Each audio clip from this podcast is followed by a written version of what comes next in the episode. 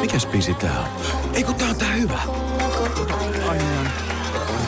R A K A F. Ei, nyt mä sanoin niin ja selväks tein. Mä lähden tänään litukaan. Se ei maksa mammonaa. Sun kesäherkkus on ihani. En tiedä kuinka sanoisin sen paremmin. Little, little, little, little. Little. Käy kuumana kesään. Iskelmä. Sadun sunnuntai vieras. Tervetuloa Sadun sunnuntai vieraksi Renny Harlin. Kiitos Satu, ilo olla mukanasi. Milloin olet, Renny, viimeksi vaihtanut talvirenkaat itse? Erittäin hyvä. Kerrankin joku keksi kysymyksellä, kukaan ei ole aikaisemmin yes! kysynyt. Siksi, siksi Satu on niin hyvää.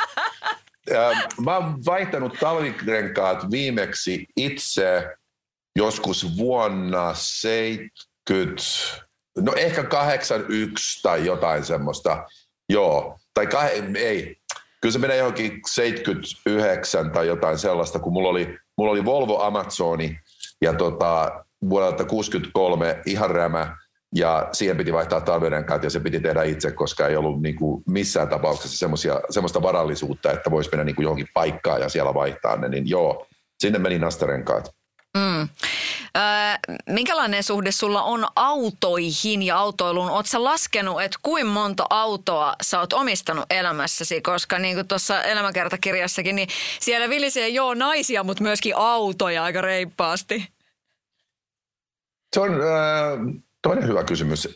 Suhde autoihin on sellainen, että niin kuin kuka tahansa niin kuin pikkupoika, niin haaveilin jostain kivasta autosta joskus, kun tulen soksia näin poispäin. Ja sitten, sitten ihan tarpeen sanelemana, niin mulla oli autoja sitten kahdeksantoistavuotiaasta lähtien. Kaikilla pikkukesätöillä niin ynnä muilla, niin, niin maksoin ne. Ja ne oli aivan tämmöisiä rämiä just, että mulla oli joku tällainen, tota, ensimmäinen auto oli semmoinen Polski Fiatti. Ja sitten oli, oli tota, parikin eri semmoista vanhaa Volvo Amazonia, joku Saab, Saabin rötiskä. Ja, ja sitten kun mä ensimmäisen kerran sain rahaa Suomessa, kun mä, mä, mä tein mainoselokuvia ja tämmöistä, niin sitten mä ostin, tosin käytettynä, mutta ostin Range Roverin, joka oli sitten mun mielestä niin kuin hieno, hienotoinen autojen huippu. Ja, ja se oli muuten kätevä äh, talvioloissa, koska sillä voi ajaa minkä tahansa lumikasan yli, kun se oli nelivetoauto. Ja, mutta muuten niin, niin mulla on ollut sellaisia tiettyjä, ehkä joskus sellaisia unelma-autoja, että joku päivä mä haluan niinku sellaisen hienon mersun tai, tai sitten ehkä niinku tämmöinen ihan naurettava pikkupojan unelma, niinku, että kun tulee isoksi, niin joku päivä minulla on Ferrari. Ja niin siinä sitten kävi, että kun olin äh, Hollywoodissa, olin menettänyt kaiken, olin täysin pennitön ja sitten raavin jostain kasaan tarpeeksi rahaa, että mulla oli semmoinen aivan rämä vanha pieni M G B-avoauto jostain vuodelta yksi ja kaksi. Se oli todella rämä. Se kattokaa, kattokaa ei mennyt kiinni. Se oli avoauto, mutta se katto ei mennyt kiinni. Tai se katto meni kiinni, mutta se oli täysin repaleinen. Silloin oli kiva ajaa sateessa. Niin sitten kun mä olin sillä siinä vuoden verran ajellut, ja kuitenkin tunsin, että no ainakin mulla on sentään avoauto, vaikka se oli semmoinen naurettava rämä. Niin sitten kun mä sain ensimmäisen kerran menestystä tuon Painelainen Elm Streetin kanssa siinä kahdeksankymmentäluvun lopulla, niin sitten mä menin suoraan kauppaan ja kävelin vaan kauppaan, ja se oli Ferrari-kauppa, ja mä sanoin, että mä otan ton. Ja ne kysyivät, että haluatko kokeilla vähän tätä, miltä se tuntuu, tai haluatko katsoa tätä interiöriä, tai haluatko kuulla, miltä toi moottori kuulostaa, tai haluatko vähän teknisiä tietoja. Mä sanoin, että ei, ei ole mitään väliä, kunhan se kulkee eteenpäin ja taaksepäin, ja tässä on ratti, se on Ferrari. Ja silloin mä ostin avoferrarin, ja sitten se, se mun vanha rämä, rämä, rämä M G B vuodelta yksi ja kaksi, niin se jäi parkkimittariin siihen Ferrari-kaupan ulkopuolelle, ja mä en koskaan mennyt takaisin. Et mä vaan niin kuin kuvittelin, että siellä oli siellä niin kuin tulilasin pyyhkimen alla varmaan niin kuin satoja pysäköintimaksuja, mutta onneksi ne ei löytänyt mua koskaan. Ja se, jäi, se raukka jäi sinne. Mutta se on ainut Ferrari mun elämässä. Sitten mä pääsin siitä niin kuin yli, että, että, että se oli joku semmoinen niin kuin palkinto mulle itselleni siitä kaikesta niin kuin mielestäni kärsimästäni ajasta ja varattomuudesta, joka tämän mun uran alkua oli leimannut, niin niin tämä oli mun se palkinto, ja että okei, nyt saat haaveesi toteutumaan. Ja ehkä toinen semmoinen oli sitten joitain vuosia myöhemmin, niin, niin että mä ostin moottoripyörän, kun mun isä, joka oli lääkäri, oli aina sanonut, että, että koskaan sä oot Sä et kyllä tehdä mitä vaan muuta tässä maailmassa, mutta et saa ajaa moottoripyörällä, koska se on niin vaarallista. Hän oli nähnyt niin paljon hirveitä onnettomuuksia. Ja tietenkin hän oli oikeassa, mutta kuitenkin hankin moottoripyörä. Ja Die Hard kakkosta kuvatessa muun muassa menin töihin moottoripyörällä ilman kypärää, tuppahulmuten, naurettavan typerästi, mutta kuitenkin tein näin. Mutta sitten ystäväni Billy Idol joutui moottoripyöräonnettomuuteen ja silloin mä täysin, että okei, että moottoripyörä joutuu aina kakkoseksi, jos auto ja moottoripyörä joutuu niin kuin kasvatusten. Ja sen jälkeen koskaan enää ajanut moottoripyörällä. Mä pääsin siitäkin nyt yli silloin. Okei, moottoripyöräjuttu on tehty. Sitten mulla on ollut erilaisia autoja, mutta, mutta mä en ole mikään missään mielessä semmoinen niin kuin autohullu. Et en mä tiedä, niin kuin, en mä ymmärrä moottoreista mitään, enkä tiedä niin kuin, kuinka monta hevosvoimaa niissä on tai jotain. Mutta että ihan esteetikkona niin mulle aina semmoinen niin kuin kivan näköinen auto on, on ollut mulle ähm, semmoinen pieni ilon aihe. Ja, ja sitten on ollut tämmöisiä tiettyjä, tiettyjä niin kuin haaveautoja ehkä. Mutta että nythän mulla ei ole ollut autoa moneen moneen vuoteen, koska olen ollut muun muassa Kiinassa viisi kuusi vuotta ja se liikenne siellä on niin, kuin niin villiä, että, että ei tullut mieleenkään. Ja sitten myöskin, että siellä on se, ne ruuhkat on niin kovia, että, että en halunnut viettää kaiket päivät vaan turhautuneena liikenteessä. Et se, sanoisin, että nuoruudessa toi autoasia oli ehkä vähän tärkeämpi. Sitten kun sai arvot järjestyksen elämässä, niin, niin, niin, niin kuin tässä vaiheessa ei merkitse mulle enää yhtään mitään. Mulle vaan se, että pääsee paikasta A paikkaan B, niin se riittää. Ja, ja muuten se, se on ollut vaan semmoinen tietty vaihe, että on ollut vähän kiinnostuneempi niistä. Mm. Oletko päässyt muuten niin kuin sähköautorattiin vielä? Olen, mutta vaan vuokra-autona. Et mulla on ollut, tota, milloin mulla nyt viimeksi oli? Itse asiassa mulla oli, mulla oli tota, nyt viimeksi, kun mä olin häissä tuolla Ranskassa, niin mä vuokrasin sellaisen, sellaisen äh, niin kuin nelivetoauton, tila, tilavan auton. Ja se oli semmoinen, mutta se oli niin kuin semmoinen hybridi.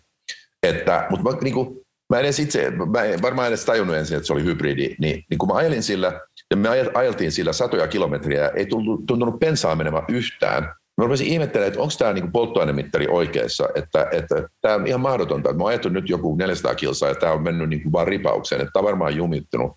Ja sitten me mentiin niinku bensa-asemalle, mä sanoin, että mun täytyy katsoa, että paljon tänne menee. Ja sitten sinne meni vaan muutama litra. Mä sanoin, että joo. Sitten mä täysin, että no sen takia tämä on niin hiljainen tämä auto, kun tämä on tämmöinen hybridi, että niinku, niinku, melkein koko ajan tämä on niinku toiminut vaan sähköllä ja niinku latautunut ajassa.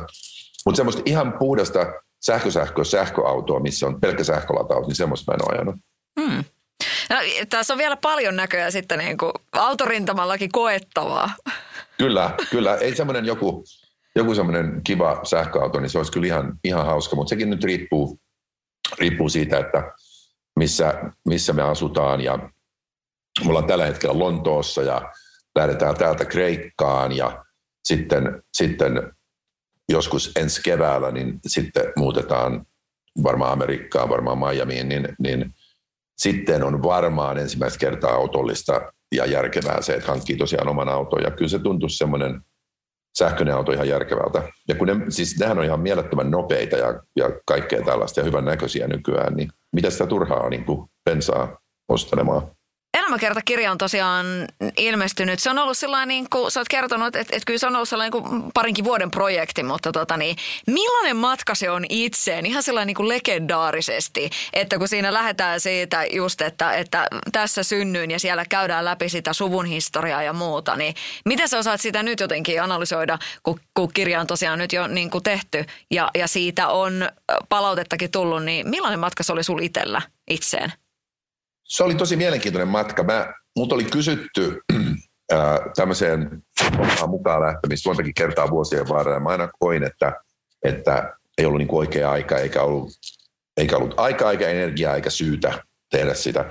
Mutta sitten kun, kun pari vuotta sitten V P Lehtonen tämän toi esille, me tunnettiin jo entuudestaan toisemme, niin mä ajattelin, että no ehkä tässä on nyt sitten se oikea paikka ja aika, että, että kun sitä on oltu, oltu Hollywoodissa, oltu Kiinassa, niin tässä on ehkä sellainen, ollaan vähän semmoisella vedenjakajalla, että ehkä nyt olisi oikea aika peilata näitä menneitä. Ja kuitenkin mulla mul tuli vuosien varrella niin hirveän paljon viestejä ihmisiltä, jotka on mun elämää ja uraa seurannut. Semmoista fani, fanin viestiä, jos reellisiä ollaan, että hei, et, miksi et sä voi voit tota, kertoa, kertoa tästä elämästäsi ja urasta, koska se on tietyllä tavalla inspiroiva, että joku on, on päässyt tämmöisiä asioita tekemään ja olisi mielenkiintoista kuulla, miten se on tapahtunut ja, ja tutustua suhun paremmin ja näin poispäin. Niin mä ajattelin, että, että ehkä tämmöinen niin tarina niin voisi valaa positiivista uskoa ihmisiin, koska kuitenkin me, me niin kuin tullaan Suomesta ja on, tietenkin se on paljon helpompaa tänään ja,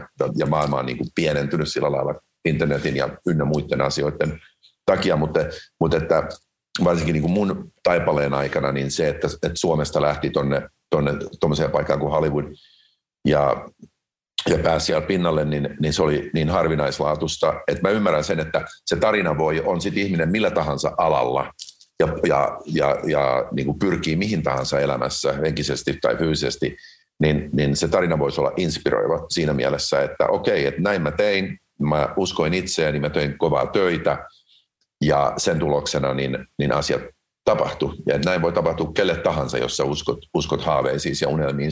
Ja mä ajattelin, että se voisi olla inspiroiva ja myöskin antaa toivottavasti vähän semmoisen niin kuin selkeämmän kuvan musta ihmisenä kuin mitä, mitä ehkä on välittynyt iltapäivälehtien välityksellä vuosien varrella.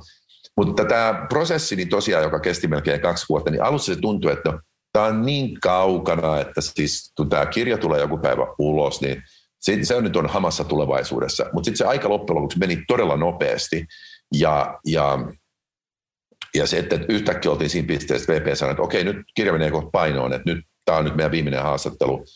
Ja kun me oltiin tosiaan satoja tunteja varmaan puhuttu näiden vuosien varrella, ää, etänä, etänä melkein kaikki palaverit, niin, ää, niin se tuntui epätodelliselta, että ai jaha, että nyt tässä tämä tarina on. Ja, mutta sen Te, teon aikana niin mä to, koin tosiaan, että, että se prosessi oli tietyllä tavalla niin kuin terapiaa. Että ensimmäistä kertaa puhu elämästään, ajatuksistaan, kokemuksistaan tällä tavalla niin kuin avoimesti. Me sovittiin V P:n kanssa, mä puhun kaikesta, mistä ikinä haluatkin puhua ja, ja mikä, mitään ei jätetä, jätetä kertomatta, jos, jos se sua kiinnostaa. Ja Ja tietysti joskus, joskus näiden meidän sessioiden aikana niin se puhuminen oli hauskempaa, joskus, joskus ei. Joskus se oli kivuliaampaa ja haastavampaa, mutta, mutta se oli hyvä prosessi siinä, että, että mä ajattelin sitä, että kuinka moni ihminen saa tämmöisen kunnian ja mahdollisuuden niin kuin pelata koko elämäänsä, kertoo jollekin koko tarinansa.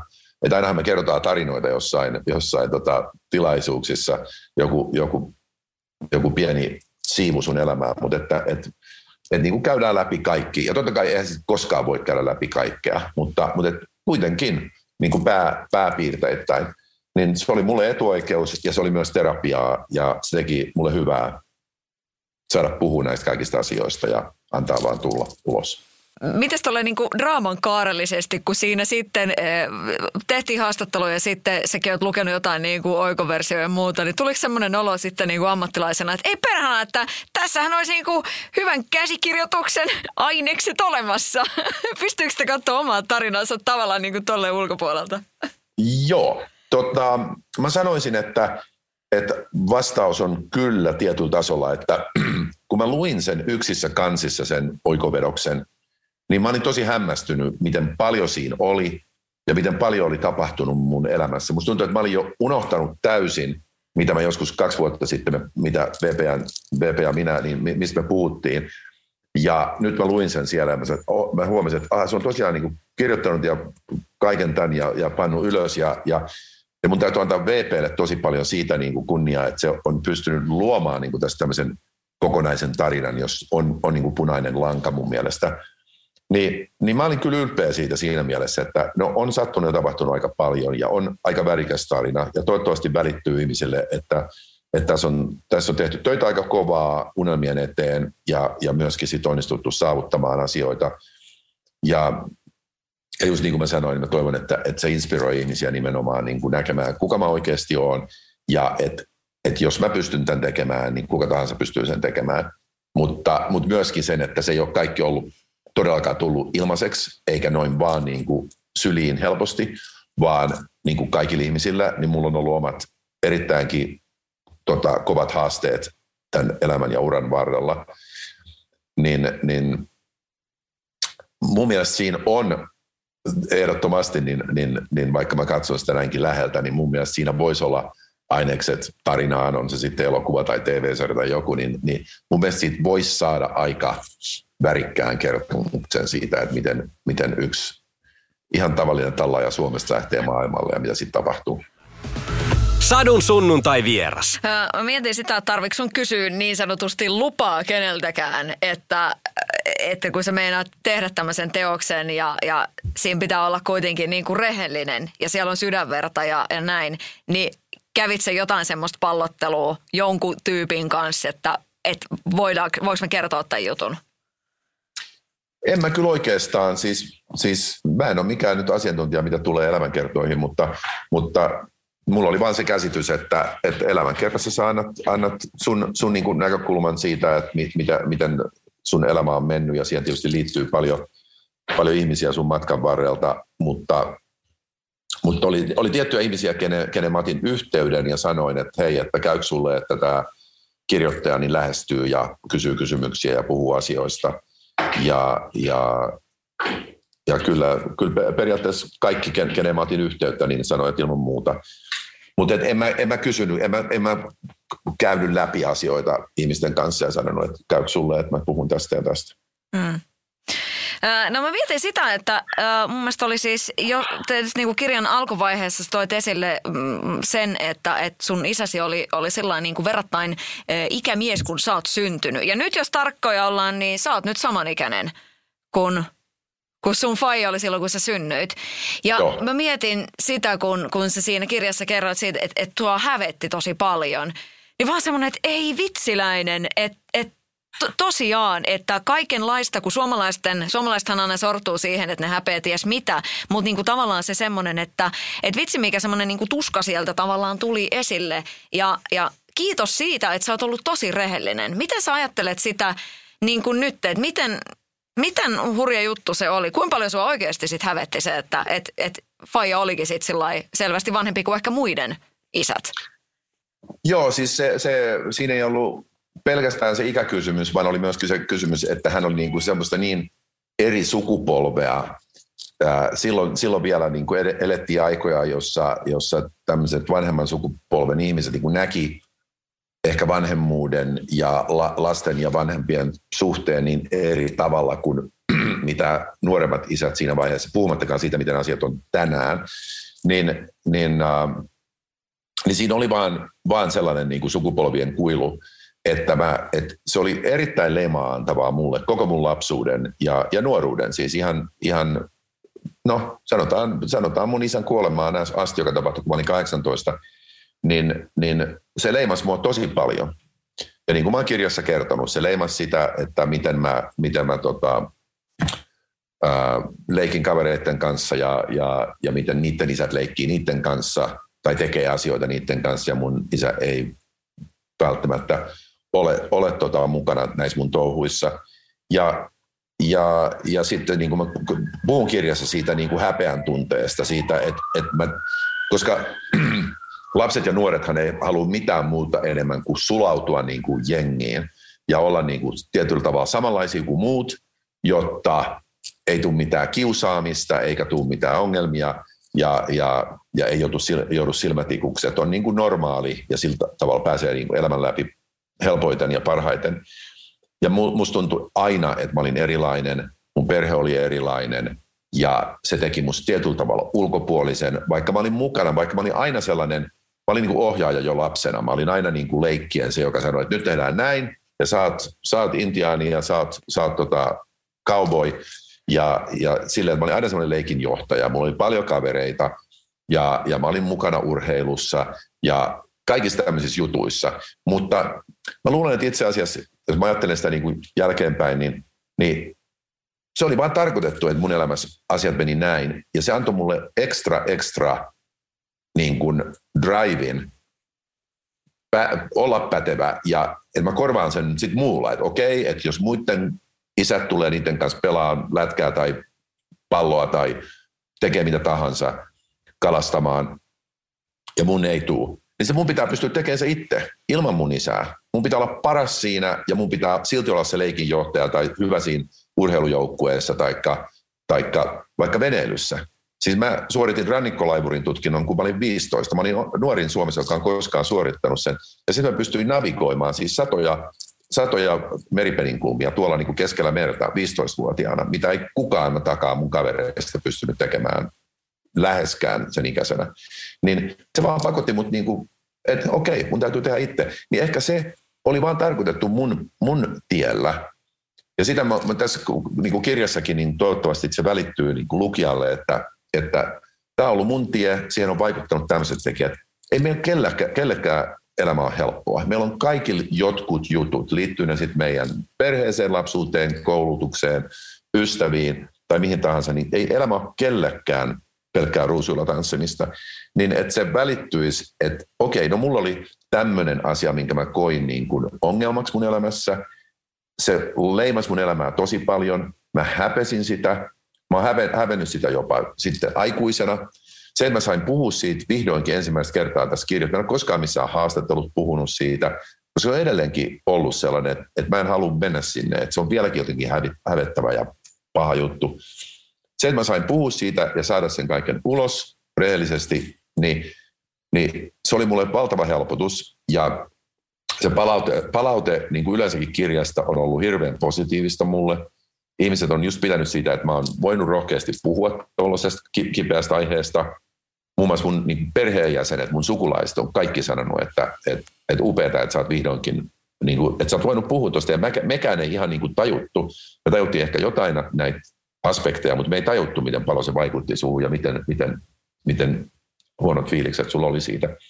Ja mitä tulee muun itseeni niin, niin, ää, ja, ja mun elämään nyt, niin sehän on hassua tässä elämässä, miten tietyllä tavalla niin kuin asiat toistaa itseään. Että sä voit juosta, juosta niin kuin, ehkä yrittää juosta pakoon tiettyjä asioita, mutta ne on vaan niin kuin jo kirjoitettu ja ne tulee sun eteen ja sun pitää korjata ne ja, ja ikään kuin uudelleen elää ne, jotta sä voit korjata ne. Jos sä oot sellainen ihminen, joka haluaa jotain korjata. Tai sitten sä voit olla vaan vaipuu itsesääliin ja olla niin kuin, että sori vaan, en mä saa mitään aikaa, ei mistään tule mitään. Se onpas elämä rankkaa.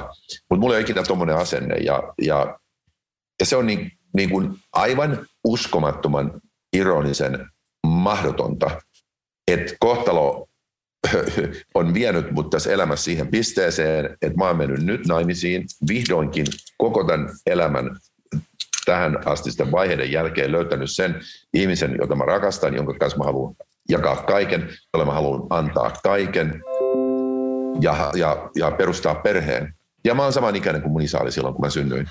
Niin se on niin kuin uskomatonta, että kukaan on pystynyt käsikirjoittamaan tänne näin, että on mennyt näin. Että se on aivan käsittämätöntä, mutta, mutta siinä mielessä mä tiedän, että, että mut on nyt vaan tarkoitettu uudelleen elämäksi tämä tilanne, mutta nyt mä pystyn korjaamaan sen, koska mä oon täysin eri sukupolvea ja mä oon, mä oon energinen, nuorekas, hyväkuntoinen, kiitos siitä luojalle, ja, ja, ja kypsempi ja, ja, ja parempi isäksi nyt, kun mä ikinä oon voinut olla elämässäni. Ja, ja tietenkin nyt se on mun unelma, mun Johanna-vaimon kanssa, että se on meidän unelma, että me voitaisiin saada lapsia, perustaa perhe. Se on, se on ollut mun, se on ollut mun rukouksissa mun koko elämän, että et se toteutuisi joku päivä. Ja, ja nyt se päivä on toteutunut ainakin siltä osin, että et mä oon löytänyt sen ihmisen. Ja se on ihan uskomaton ja ihana tunne. Ja nyt sitten se on, se on sitten korkeimman voiman käsissä, että milloin me voidaan toteuttaa nämä haaveet, saada lapsia ja, ja saada tämä perhe, mutta mä tiedän ainakin, että mä oon oppinut niin paremmin kuin kukaan voi oppia mun lapsuudesta sen, että mikä olisi niin kuin mun unelma-isä. Ja mä uskon, että mä voin antaa sen mun lapsille ja olla todella mukana kaikessa, mitä ne tekee ja auttaa ja ohjata niitä, antaa niille itsenäisyyttä, antaa niille voimaa, antaa niille inspiraatioita tässä elämässä, niin Tämä on, tämä on nyt se mun, mun matka elämässä, että, että se mitä mä oon käynyt itse lapsena läpi, nyt mä käyn sen vanhempana ja mun tehtävä on nyt korjata kaikki, mikä sattuu aikaisemmin. Miten paljon sä itse oot jotenkin niinku uskonut siihen, ehkä johonkin intuitioon tai siihen, että asioilla on niinku paikkansa, niin kuin sä tuossa viittasit, että kaikilla on niinku kaikkea ja me jostain aina lähdetään ja jokaisella on niinku tarinassa on se alku ja on keskikohta ja sitten on niinku kaikkia käänteitä. Miten paljon sä uskot siihen jotenkin niinku omassa elämässä, että kaikki se pään lyömiset seinään, kaikki niinku helvetinmoiset haipit, onnistumiset, että kaikki on ollut niin kuin tarkoituksen mukaista, että kaikki on niin kuin meant to be. Toi, toi on hyvä ja monimutkainen kysymys, ja kun ruvetaan puhumaan tämmöisistä asioista, niin kuin kohtalo ja karma ja uskonto ja kaikki tällaiset asiat, niin jokaisella on omat fiiliksensä siitä, ja kellekään ei voi, eikä enkä todellakaan halua tuputtaa mitään ajatusmalleja, mutta mun oma johtotähti on aina ollut se, että mä uskon siihen, että kaikella on tarkoituksensa. Ja totta kai tulee sellaisia tilanteita elämässä paljonkin, milloin todella hakkaa päätään seinään ja sanoo, että siis miksi näin piti tapahtua ja miksi tällä, mitä tarkoitusta tämä voi palvella.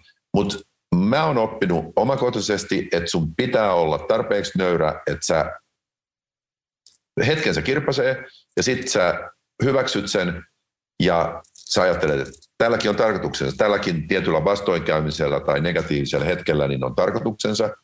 Ja mä tuun ymmärtämään tämän joko nyt kohta tai paljon myöhemmin, mutta joku päivä niin tämä kaikki selkenee. Ja mun on turhaa niin kuin pyristellä ja potkia tätä vastaan, mutta mun täytyy tehdä parhaani. Et silloin jos asiat ei mene niin kuin mä oon suunnitellut tai täysin toiveiden mukaan, liittyy se sitten työn tai ihmissuhteisiin tai terveyteen, niin sitten teet parhaan. Sitten jos se liittyy terveyteen, niin okei, miten mä voin edistää terveyttä, niin syödä paremmin ja liikkuu enemmän. Ja, ja jos se liittyy työhön, niin okei, miten mä voin fokusoida paremmin äh, tekemiseni ja, ja löytää just sen, että et okei, tätä, tätä ei ollut tarkoitettu tätä projektia nyt tehtäväksi. Tai ei ollut tarkoitettu, että tämä näyttelijä tulee sittenkään päätähdeksi mun näyt- elokuvaan.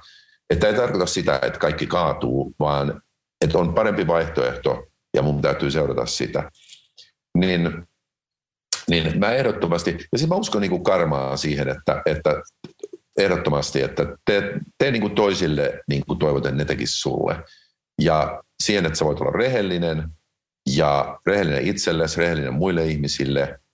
Ja et, et, ei ole mitään syytä niin kuin toivoa pahaa kenellekään. Tietenkin me ollaan ihmisiä, me ollaan inhimillisiä. Ja tulee semmoisia hetkiä varmaan jokaiselle, että on vähän kateellinen jollekin, että hei, että toi sai ton duunin tai tuolla on toi tosi hieno talo tai, tai mitä tahansa. Että, että se on niin kuin inhimillistä, että ihmisillä tulee tällaisia tunteita, että, että miksi toi sai ton ja miksi mä en saa tota. Mutta, mutta pitää vaan uskoa siihen, että tekee, tekee parhaansa.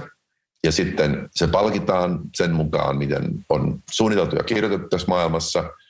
Se ei tarkoita sitä, että sä oot passiivinen ja sä oot vaan niin kuin, että okei, okay, näin on suunniteltu ja kirjoitettu, mä en tälle voi mitään. Tietenkin sun täytyy aina yrittää parhaas joka päivä kaikessa.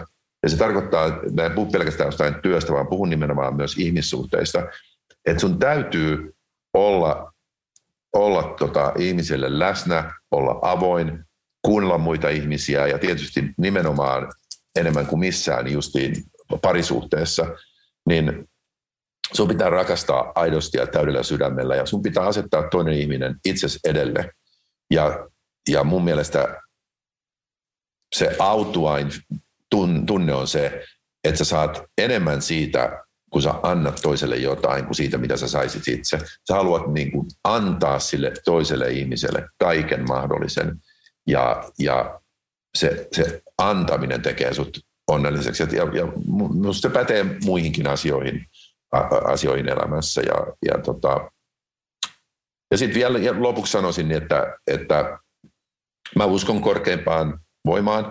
Mä oon koko elämäni ää, ää, rukoillut. Mä rukoilen yleensä aamulla. Mä, mä, mä kiitän siitä, mitä on tapahtunut ja pyydän anteeksi virheitäni.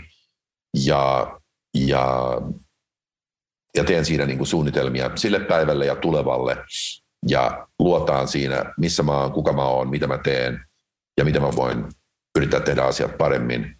Ja, ja Tämä ei todellakaan ole tarkoitettu semmoiseksi hihuliviestiksi kenellekään, että katsokaa nyt, olen uskovainen, eikä, eikä millään tavalla semmoiseksi niin kuin hehkutukseksi, että mä oon jotenkin, mä oon jotenkin hienompi ja parempi, koska uskon johonkin. Mutta tämäkin mä toivon, että vaan, vaan ihmiset voisi ottaa sellaisena niin kuin pienenä, pienenä osasena mua ja, ja ajatella, että jos ei muuta, niin, niin ei, ei todellakaan tarvitse uskoa yhtään mihinkään, mutta, mutta uskoisi siihen, että, että tosiaan niin kaikella on tarkoituksensa ja että jos tekee parhaansa, niin vaikka elämä ei todellakaan kaikille meille suinkaan helppoa, joka tämä, mutta jos sä teet parhaas ja yrität aina ajatella niin kuin positiivisesti, että miten mä pääsen tästä tilanteesta eteenpäin, niin se, se tullaan palkitsemaan elämässä.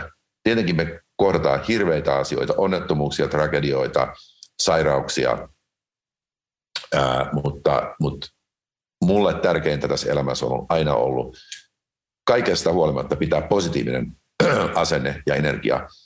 Ja, ja se, että, että joka aamu sä voit itse päättää, mikä fiilis sulla on. Että sä voit nousta mutrusuuna ja katsoa peiliä, että kaikki on pielessä ja elämä on tylsää ja miksi mulla näin ja miksi muilla on paremmin. Tai sitten sä voit ottaa sen asenteen, että sä katsot peiliin, kaikesta huolimatta sä hymyilet ja sanot, että okei, okay, asiat ei ole nyt täydellisesti, mutta mä oon ainut, joka voi päättää, miltä musta itsestä tuntuu. Ja mä en anna kenenkään muun päättää sitä mun puolesta. Ja mä päätän, että mä oon positiivinen ja mä oon optimistinen. Ja tästä mennään eteenpäin. Sadun sunnuntai vieras. Tuossa kirjassakin puhutaan, että sä olit semmoinen niin kuin viikinki, joka tuli ö, sieltä niin kuin pohjoisesta kahdeksankymmentäluvulla, meni Amerikkaan ja, ja oli pitkää tukkaa ja kaikkea sellaista. Ja sitten vielä siihen ö, lyö sen, että, että me suomalaisethan ollaan aika rehellistä kansaa, että me ollaan sitä niin kuin jengi, joka tekee talkoilla. Sehän ei maailmalla ole mitenkään semmoinen selkeä juttu, että hei tuu kantaa tätä pianoa, että, että tota, tämä on tosi kiva, että tehdään yhdessä. Niin miten se on auttanut sua? Miten sä oot ajatellut sitä, että miten se on jotenkin niin kuin auttanut sua, että sulla on ollut semmoinen suomalainen tapa, rehellisyys tuossa mukana, kun sä oot mennyt sinne kuitenkin silloin aika eksoottisenakin tyyppinä? Joo. Mä sanoisin, että se suomalaisuus, rehellisyys, talkoohenki, kaikki nämä asiat, mitä sä mainitsit, niin mä sanoisin, että se on toisaalta, toisaalta niin kuin todella auttanut mua ja toisaalta saattanut olla myöskin joskus asia, joka, joka ei ole ollut pelkästään positiivinen. Mutta, mutta ehdottomasti sanoisin, että, että se, on, se on ollut enemmän hyvä asia kuin huono. Ensinnäkin se on tehnyt musta todella erilaisen kaikkiin muihin äh, kymmeniin tuhansiin ihmisiin verrattuna, jotka pyrkii, pyrkii eteenpäin Hollywoodissa tai satoihin tuhansiin ihmisiin. Ja se on hämmästyttänyt, erityisesti Amerikassa, niin se on hämmästyttänyt ihmiset tämmöinen niin kuin suorasukaisuus ja rehellisyys. Ja kyllä se näkee niin kuin edelleenkin tuolla maailmalla, jos, jos katsoo nyt. Aina voi käyttää tämmöistä niin perusesimerkkiä, niin kuin Kimi Räikkönen. Se on niin kuin yksi suosituimpia formulakuskeja, just sen takia, että se sanoo, mitä se ajattelee, eikä ole sellainen niin kuin super niin kuin treenattu tyyppi, joka, joka aina sanoo sen semmoisen niin kuin, äh, oikean vastauksen, joka, joka odotetaan, joka on poliittisesti korrekti. Ja sen takia ihmiset tykkää siitä, että joku on aito. Ja kyllä mä uskon, että mulla, mulla on ollut ihan se sama, sama positiivinen vastaanotto Hollywoodissa, että ihmiset on ollut hämmästyneet siitä. Siis voiko toi olla totta toi tyyppi, että se sanoo tosiaan, mitä se ajattelee, ei sillä lailla, että mä olisin tyly, mutta mä vaan sanon rehellisesti, mitä mä ajattelen ja toimin niin rehellisesti joka tilanteessa. Ja, ja varmasti se on ollut osatekijä, joka on hämmästyttänyt ihmisiä. Ja sitten semmoinen niin suomalainen talonpoikaisjärki, että tehdään nyt tämä asia niin kuin näin. Ja että hei, voitaisiin auttaa tässä. Ja ihmiset on ensin niin kuin, että no ei me nyt yleensä kyllä ole tehty näin. Mutta se, että, että tulee vaan semmoisella niin kuin rehellisellä suomalaisella perustalonpoikkaisjärki-asenteella siihen tilanteeseen, niin se on ehdottomasti kyllä.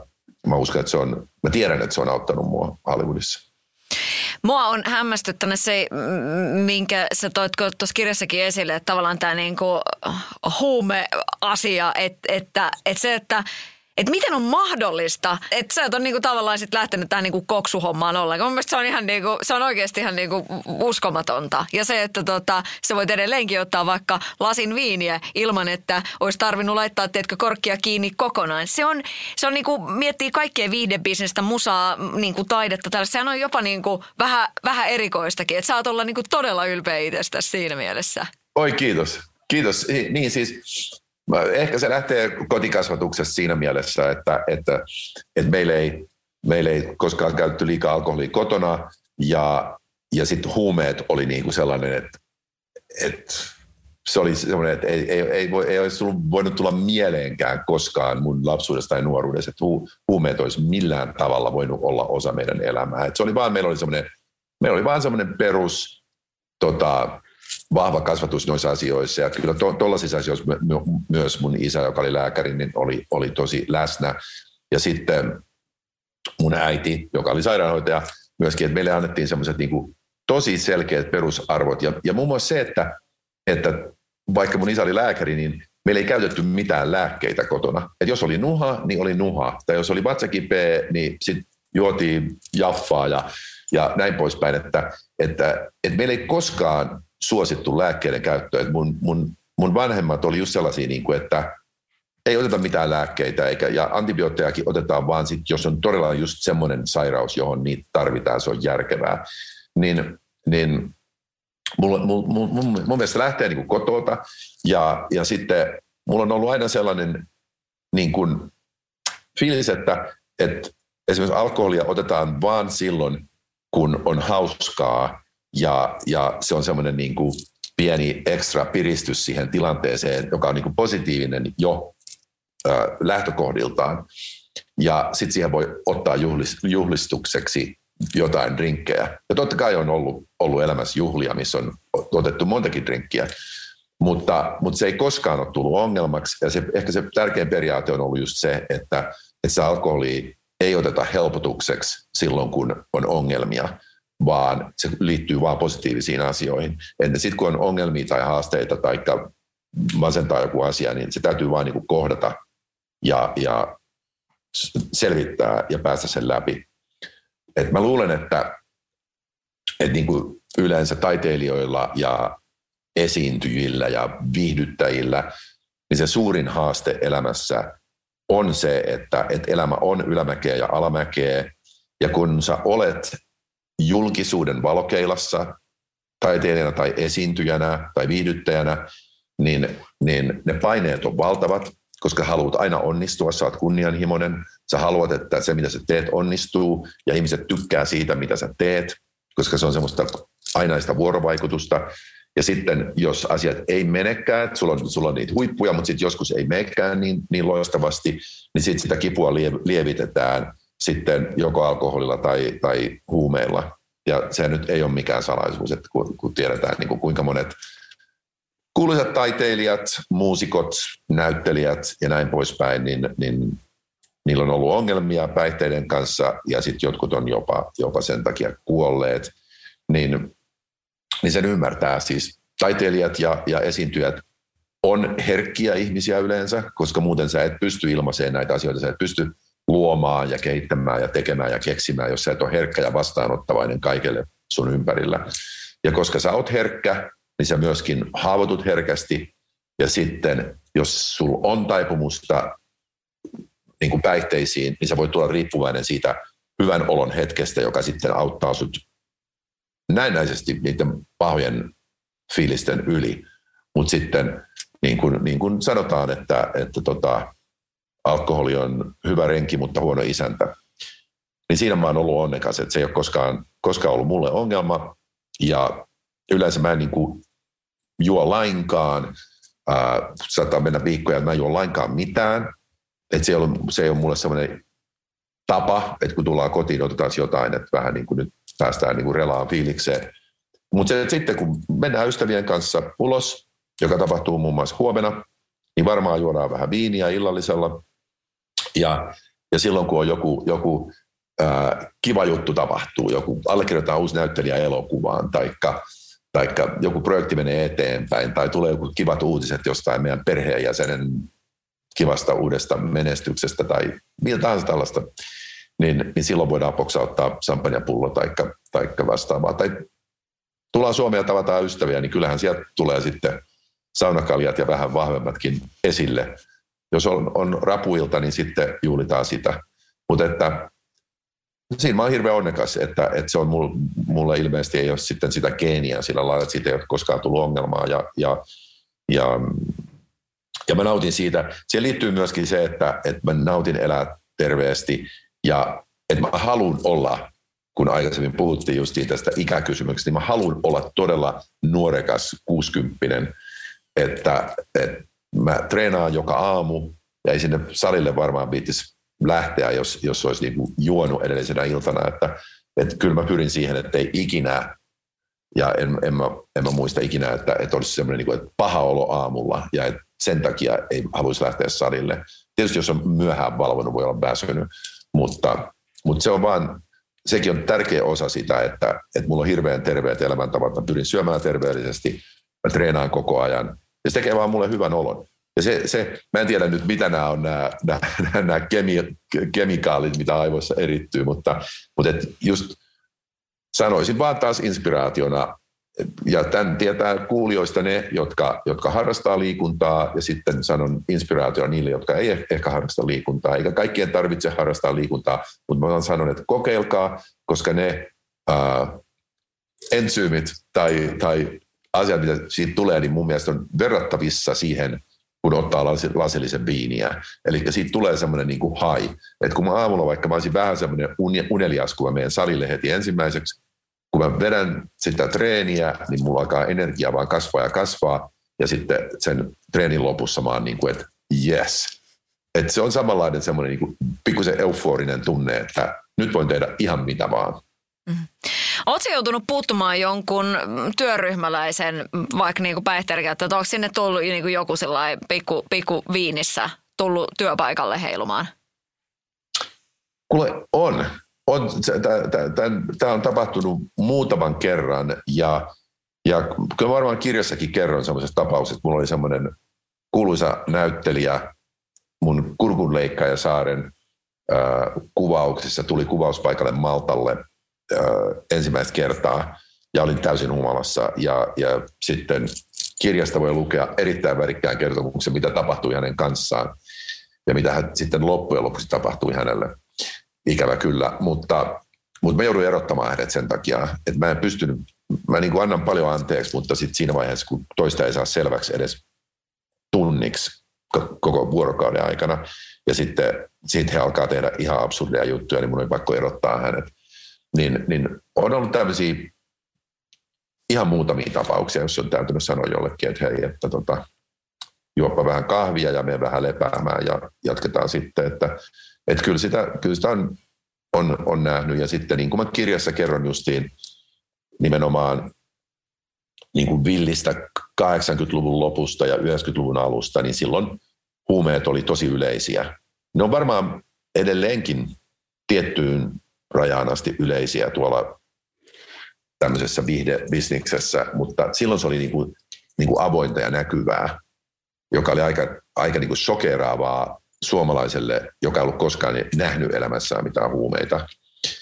Mutta, mutta kuten sanoin, ehkä se liittyy kotikasvatukseen, että mun ei tehnyt koskaan mieli edes koskea tai olla mukana missään semmoisessa tilanteessa, missä ihmiset käytti huumeita. Mm. Se on kyllä tosi kunnioitettavaa ja kertoo just siitä, että, että mikä se itseluottamus siellä on ollut, että tavallaan et ei ollut niin kuin siinä silleen, niin kuin, ei ollut vietävissä, niin se on ehdottomasti Joo. sitä.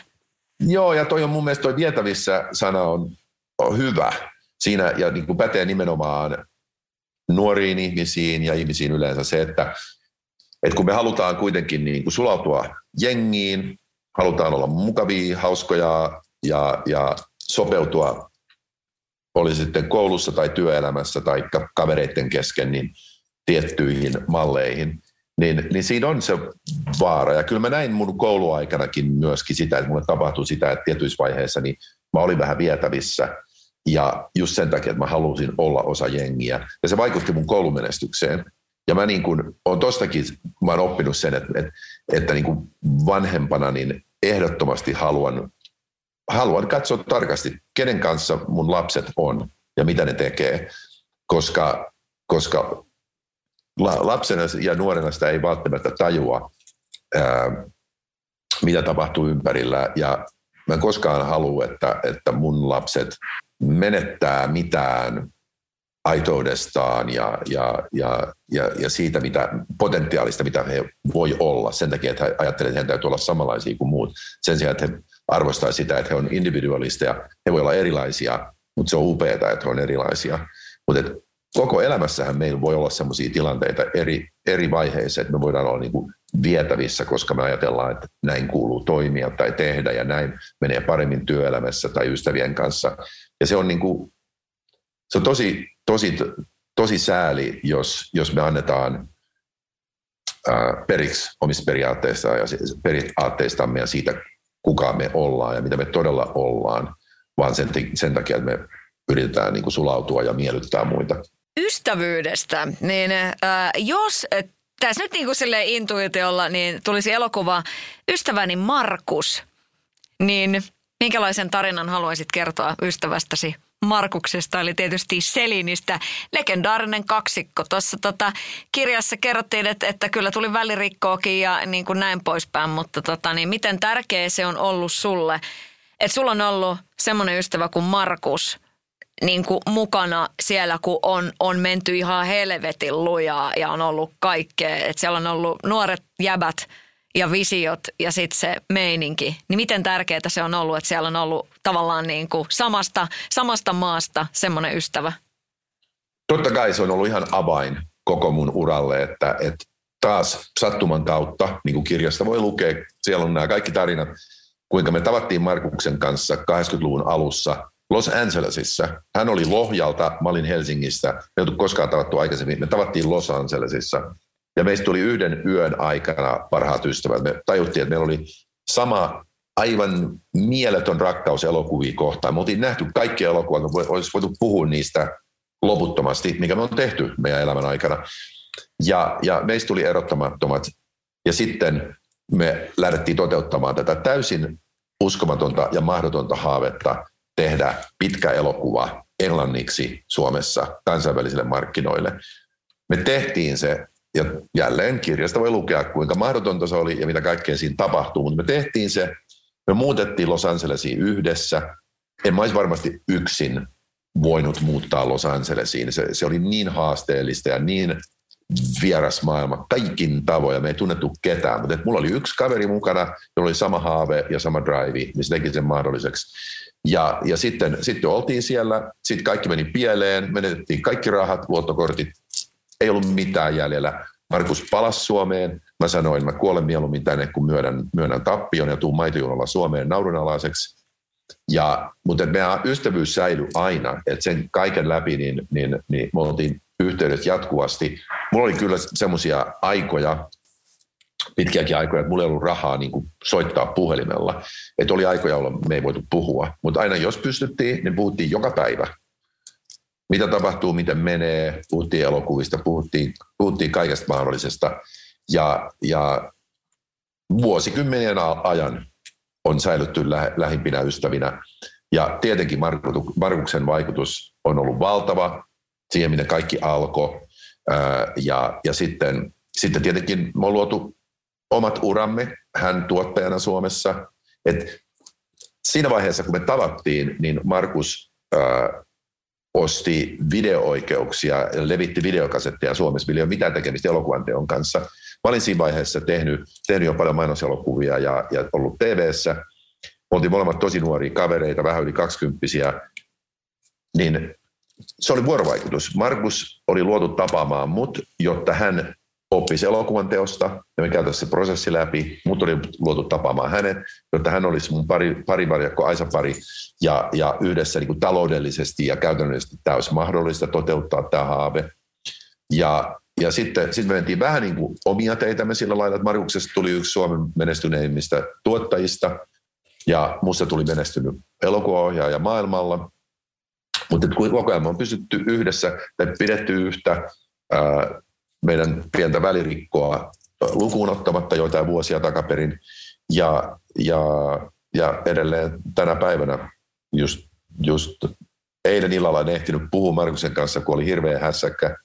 Kun, kun ihan välikommenttina tässä vaan, että tämä mun elämän, elämän tota, yksi, yksi osasista ja haasteista on koko mun uran ollut se, että mä oon aina ympäri maailman. Ja kuitenkin se, se tapahtumien keskipiste on Hollywoodissa. Eli nyt esimerkiksi just tällä hetkellä, tänä päivänä, niin toi aikaero on seitsemän tuntia Los Angelesiin täältä Lontoosta, joka tarkoittaa sitä, että kun mä esimerkiksi viime yönä heräsin ää, kolmelta, ää, niin, niin siellä oli iltapäivä Los Angelesissa, niin mun piti heti alkaa kommunikoida asioita Los Angelesin kanssa. Ja sitten kun mä heräsin aamulla, ää, niin sit oli jo liian myöhä. Silloin oli jo melkein puoli yö Los Angelesissa, sit oli liian myöhä. Sitten mä en pysty kommunikoimaan Los Angelesin kanssa ennen kuin tänään joskus sanotaan kahden maissa iltapäivällä, jolloin on yhdeksän aamulla Los Angelesissa. Niin, niin, niin tämä on aina ollut tämä tämmöinen niinku kommunikointijuttu, sellainen, sellainen tosi hassu, hassu osa mun elämää. Mun pitää aina ottaa huomioon, että tavallaan mun, mun työpäivä ei pääty päivän aikana, vaan se jatkuu yöllä, koska silloin puhutaan Los Angelesiin. Ja näin tämä on tämä kommunikointi meidänkin, Markus ja mun välillä ollut, ollut että tota, me, on, me on oltu suurin osa kuitenkin elämästämme eri mantereilla. Ja tietenkin mä oon käynyt Suomessa usein, ja silloin aina kun mä tuun Suomeen, niin totta kai heti tapaan Markuksen, ja tehdään paljon asioita yhdessä, on tehty töitäkin yhdessä, ja sitten paljon vietetty vapaa-aikaa yhdessä. Et se, on, se yhteys on aina säilynyt, ja kuten sanoin, nyt mä oon velkaa Markukselle soiton, koska hän soitti eilen illalla, niin kohta, kohta sitten soitan hänet takaisin, ja vaihdetaan taas kuulumisia. Sadun sunnuntai vieras. Yksi, mistä mä ihailen sua tosi paljon, on, on se, että noi siskon lapset on ollut sun elämässä aina niin kuin tosi tärkeinä juttuina. Tuossa kirjassakin ihania niin kuin hetkiä sieltä sä oot kertonut itsellä kanssilla. Niin kuin itse olen myöskin satutäti, niin silleen siskon lapset aina, aina niin kuin ehkä just maailman niin kuin ihanimmat tyypit. Mutta tota, miten, miten tärkeä se perhe on ollut? Miten tärkeänä se tuki on ollut? Koska säkin oot kuitenkin sitten, että siellä se systeri ja äiti ja sitten ne siskon lapset on kuitenkin, että sä oot sellainen säännöllisesti, he ovat olleet tuolla eri puolilla, missä säkin oot ollut. Niin miten tärkeä se perheen tuki on? Mikä se on se niin kuin family taika? Mulla tuli muuten ihan kylmät väriät, kun sanoit, että on, tota, totta kai se on ollut hirveän tärkeä. Ja mä herkistyn aina silleen, että jos joku mainitsee mun äidin, mä en voi muuta. Se on niin kuin nappi, mitä painetaan. Ää, ja tota, niin kuin mä kirjassa puhun paljon tästä, ihan täysin, täysin todellakaan mun mielestä miehelle mitään häpeämistä, että, että mun äiti oli valtavan tärkeä osa mun elämää. Hän poistui keskuudestamme nyt noin melkein kymmenen vuotta sitten, mutta hän oli koko mun elämän ja uran avain siihen, että mä pystyin tekemään, mitä mä pystyin tekemään. Ja, tota, ja, ja mä halusin aina tehdä mun äidin ylpeäksi. Siitä asti, kun mä olin pikkupoika, kun mä opin lukemaan viisivuotiaana, niin se oli, kaikki oli aina sitä, että mä haluan, että mun äiti voi olla musta ylpeä ja että, että, tota, että se näkee, että, että Et mä paan tosi paljon näiden asioiden eteen, ja mä oon sen arvoinen, sen rakkauden arvoinen, mitä hän on mulle antanut, ja sen upean esimerkin, elämän esimerkin, minkä hän on niin kuin muun laittanut, niin mä oon sen arvoinen. Ja, ja koko mun urani, niin mun urani, niin, niin mä puhuin myöskin mun äidille periaatteessa melkein joka päivä koko mun elämän. Ja, ja lukuun ottamatta niitä aikoja, kun mulla ei ollut rahaa soittaa Losista, ja hän oli sydän syrjällään siitä, että onko mä yleensä hengissäkään. Mutta se äidin tuki on ollut mulle aivan avain. Ja, tota, ja, ja on opettanut mulle myöskin sitä semmoista täysin pyyteetöntä rakkautta, mikä on ehkä just se, on, se, on se äidin rakkaus, on semmoinen, että ei mun äiti, äiti mikään heittopussi ollut koskaan. Että kyllä se kritisoi mua, jos mä sanoin jotain tai tein jotain tyhmää. Ja itse asiassa mä pelkäsin tosi paljon aina sitä, että iltapäivälehtiin tulee joku tyhmä otsikko musta ja mä, mä niin kuin saan hänet häpeämään mua tai itseään tai jotain sellaista, että, että mä halusin aina niin kuin yrittää kaikista värikkäistä vaiheista, vaiheista niin huolimatta, niin yrittää niin kuin käyttäytyä hyvin ja järkevästi. Mä halusin menestyä, mä halusin jakaa se mun äidin kanssa, ja sen takia mun, toin mun äidin moniin ensi-iltoihin. Hän tapasi filmitähtiä, hän tapasi prinsessa Dianan ynnä muuta mun kautta, ja voi tällä tavalla mä voin antaa hänelle semmoisia pieniä vastalahjoja ja näyttää, että hei äiti, I made it, ja sä ansaitset tämän kaiken siitä kiitoksena. Ja sitten mitä tulee mun siskon perheeseen, niin kuin mainitsit, he on ollut mulle aina valtavan, valtavan tärkeitä. Mä oon ollut läheinen mun siskon kanssa ja mä oon nauttinut siitä, että mä oon saanut tuoda häntä, heitä mun elämään. Sillä että he on matkustanut paljon Los Angelesiin, Italiaan, mun kuvauspaikoille, eri puolille maailmaa. Mulla on aina ollut se niin kuin ekana mielessä, että okei, okay, mä oon menossa tänne. Niin kuin nytkin, mä kutsuin heidät Lontooseen. Ei ehkä ehdi Lontooseen ennen kuin mä lähden täältä jo Johannan kanssa Kreikkaan, mutta he tulee siellä jo... Mun sisko fiilisteli, että no mä tuunkin mieluummin Kreikkaan, että uimapuku jo valittuna, niin, niin, niin he on ollut hirveän tärkeitä mulle. Ja, ja, ja, ja tietyllä tavalla, niin kuin mä kirjassakin puhun, puhun siitä, niin, niin mä oon kokenut vähän olevani sellainen isähahmo näille mun siskon kolmelle lapselle, jotka on nyt jo aikuisia. Ja, ja mä oon nauttinut siitä asemasta hirveän paljon, että mä oon voinut, vaikkakin monta kertaa niin kuin kaukaa, toiselta puolelta maailmaa, mä oon yrittänyt antaa heille rakkautta ja läheisyyttä ja jatkuvuutta. Ja sitten aina kun on oltu yhdessä, silloin kun mä oon Suomessa, niin mä oon vietetty tosi paljon aikaa yhdessä. He on käynyt mun luona. Tämä perhe on ollut mulle ihan avainasia. Et muutenhan mä olisin ollut ihan yksin tässä maailmassa. Et vaikka mä oon ollut tuntemattomassa maassa, tuntemattomia ihmisten kanssa, täysin erilaisessa ympäristössä kuin mitä Suomi on. Ja kaiken tästä kirjasta tuutte, tuutte toivottavasti lukemaan, niin kuin mikä, mikä käsittämätön maailma se on ollut, missä mä oon saanut olla ja mistä mä oon saanut olla osa ja missä mä oon saanut menestyä. Ja se on ollut aivan käsittämätön lahja, mutta ei siitä olisi tullut mitään, jos ei mulla olisi ollut sitä niin kuin tukiverkostoa Suomessa, sitä mun perhettä, joka mua rakastaa, mun, mun voimineni ja heikkouksieni kerran ja hyväksyy mut ja rakastaa mua. Säkin oot nostanut esille Long Kiss Goodnight-elokuvan, että se, onko, onko niin, että se on se, niin kuin, se, on se suosikkileffa? Joo, Long Kiss Goodnight äh, on ehkä mun suosikkileffa, ja mä aina oon sanonut, että hyvästä käsikirjoituksesta on vaikea tehdä hyvä elokuva, huonosta käsikirjoituksesta on mahdoton tehdä hyvä elokuva. Ja Long Kiss Goodnightin suhteen mulla oli siinä hyvä onni, että se käsikirjoitus oli tosi hyvä, mä olin tosi inspiroitunut siitä, ja mä niin kuin todella tunsin, että mä tiedän, miten tehdä tämän elokuvan. Henkilöhahmojen, toiminnan, huumorin, kaiken kannalta. Ja mä oon siitä elokuvasta ylpeä, musta se onnistui hyvin, ihmiset on pitänyt siitä tosi paljon. Niin, niin se on ehkä, ehkä niin kuin mun semmoisia, niin kuin, ää, ei, välttämättä, ei välttämättä aina niin kuin semmoinen kassa, kassadollareiden määrä ei ole se ainut mittapuu, vaan on muita mittapuita, miksi joku elokuva voi olla hyvä. Niin, niin siitä elokuvasta mä pidän, mutta mä uskon, että mulla on nyt työn alla elokuva, jota mä just viimeistelen, joka nimi on Refuge, joka saattaa olla se kaikista paras. Ja sitten mulla on valmisteilla seuraava elokuva, jota mä alan kuvata tuossa alkuvuodesta, ja siinä on tosi hyvä käsikirjoitus, että, että innokkain ja optimistisin mielin olen, niin kuin mä oon sanonut, että, että mä, mä uskon, että tämä on ollut vasta harjoittelua, mitä mä oon tehnyt tähän asti, ja sen takia mä tämän elämänkerrankin ehkä halusin tehdä tässä vaiheessa. Okei, valmistautumiskausi on tehty nyt. Nyt alkaa todellinen, äh, todellinen aika, milloin katsojat tulee näkemään, kuka on Renny Harlin elokuvaohjaajana ja tarinankertojana. Ja tähän liittyy se, että mä olen löytänyt elämäni kumppanin, joka antaa mulle tasapainon, rakkauden, itsevarmuuden, positiivisella tavalla, koska meillä täytyy olla itsevarmuutta. Monta kertaa itsevarmuus tulkitaan negatiiviseksi asiaksi, mutta minusta se on tosi positiivinen asia, koska meillä täytyy olla sitä. Me ei voida olla, että no enää minä tässä mitään. Täytyy olla itsevarmuutta, mennä eteenpäin ja uskoa itseensä. Ja mä oon nyt siinä tilanteessa mun elämässä, että mä uskon, että mun parhaat työt on mun edessäpäin. No mä otin sen niin kuin Long Kiss Goodnightin tähän niin kuin sen takia just, että mun mielestä oli tosi niin kuin hienoa, että kun sitä miettii, että, että sehän on ollut aika uraa uurtavaa, että, se, että siinä se niin kuin tasa-arvoisuus on ollut jo silloin yhdeksänkymmentäluvun niin kuin siinä niin kuin alkupuolella, silloin kun on tullut Cutthroat Island ja nyt tämä, että, että, että tavallaan niin kuin tehän olette kyllä tehnyt sillai, äh, semmoista pioneerityötä siinä, että kun siellä on tota, Gina Davis on niinku pääosassa ja näin poispäin. Ja se jotenkin ton kirjan kautta tuli oikein silleen, että no niin todellakin, että eihän tommoista ole tehty. Että olitte sillain niinku aikaansa edellä. M- m- mitä Joo. sä niinku ajattelet siitä?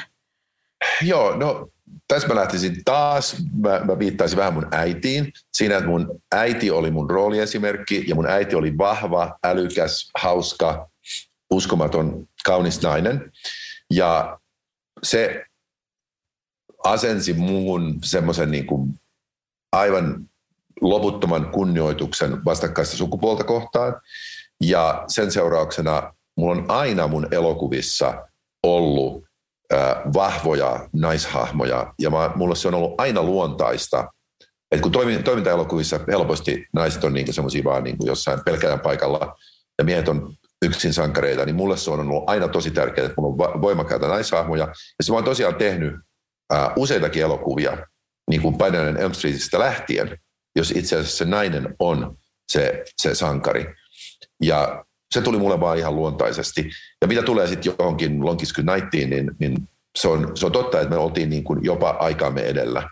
Et ehkä tämmöinen niin kuin toimintaelokuvayleisö ei ollut ihan valmis siihen, että, että nainen voi olla toimintasankari. Ja sen, sen jälkeen taas on tullut kymmenittäin näitä elokuvia, missä naiset on erilaisissa toimintasankarin rooleissa ja ne on niin kuin tämmöisiä palkkamurhaajia tai tarkka-ampujia tai mitä, mitä karate-sankareita onkaan. Niin nyt se, nyt se on ihan luonnollista ja nyt ihmiset tykkää katsoa sitä, miehet hyväksyy sen, naiset hyväksyy sen, mutta aina jonkun täytyy aloittaa nämä trendit ja mä oon siitä ylpeä, että mä olin ainakin siinä keula, keulassa mukana. Sä oot aika monessa käänteessä esimerkiksi just kertonut siitä, että, toi niinku, että sä oot tosi tarkka niinku musiikista, niin mitäs jos laitetaan, laitetaan esimerkiksi tämän haastattelun perään sit radiossa soimaan Eppujen kitara, taivas ja tähdet, niin mitä sussa tapahtuu? No se herättää paljonkin tunteita, koska tietenkin niin mä oon kasvanut sinä aikana, kun Eput oli huippu ja kaikkiin noihin biiseihin liittyy se, se suomalaisuus, se suomalainen maisema, suomalainen kesä, sauna, tunnelma, eihän sillä voi mitään, että ei suomalaisuutta suomalaisesta mikään voi pois ottaa, eikä pidäkään ottaa. Et mä oon ylpeänä kantanut Suomen lippua koko ura, urani ja elämäni maailmalla. Mun mielestä se, että on syntynyt Suomessa, se ei tarkoita, jos sun, jos sun haaveet vie sut jonnekin muualle, se ei tarkoita sitä, että sä oot epäsuomalainen. Tai että sä hylkäät Suomea millään tavalla. Sä rakastat aina Suomea, mä uskon. Ja Suomi tekee meistä spesiaalin. Ja mun, mun viimeinen, viimeinen viisas neuvo tässä on niille, jotka, jotka tätä kuuntelee ja, ja hakee tietään tai hakee inspiraatiota, niin on, on uskoa siihen, että se suomalaisuus ei koskaan ole negatiivinen asia tai sellainen, että voi, voi hitto, kun tuli, tuli synny, tulin syntyneeksi Suomessa, että jos olisin jossain maailmalla, niin olisi helpompaa. Se on päinvastoin, se on voimavara. Me suomalaiset ollaan parempia kuin kukaan, koska meillä on sellaiset voimavarat, kun meillä on vähän tämmöisissä haastavissa sääolosuhteissa ja niin poispäin, kaukana valtavirtauksista synnytty ja kasvettu, niin me pystytään tekemään mitä tahansa tässä elämässä. Ei ole mistään muusta kysymys, kun tartutaan tilaisuuteen ja mennään eteenpäin. Mm. Hei, oliko vielä niin, että, että on tulossa tämmöinen niin kuin The Harlins-ohjelma, että, että päästään seuraamaan perhe-elämää myöskin? Mitäs tämmöistä tietoa on tullut Sojanakkiin? Joo, kuule. Tämä on ihan totta, että me lähdettiin tuossa viime keväällä, niin me, meille ehdotettiin tällaista ohjelmaa. Ja vuosien varrella mulle on vaikka minkälaisia tosi, tosi T V-ohjelmia on ehdoteltu, ja mä oon aina ajatellut, että, että tota, et ei mulla ole syytä tehdä sitä eikä, eikä aikaa. Mutta sitten kun mä puhuin Johannan kanssa tästä, niin me tultiin siihen tulokseen, että hei, jos ei nyt, niin milloin? Että toisaalta A, suuri kunnia, että joku haluaa tehdä meistä ohjelman ja seurata, seurata meitä. Ja että voidaan taltioida meidän elämää, varsinkin just tässä vaiheessa, kun me on, me on rakastuttu, me on menty kihloihin ja me ollaan menossa naimisiin ja me ollaan perustamassa perhettä, me ollaan aloittamassa elämää yhdessä. Niin mikä etuoikeus, että tämä taltioidaan ja tämä on sitten meidän lasten ja lastenlasten katsottavissa koko historian loppuajan. Että se on upeata.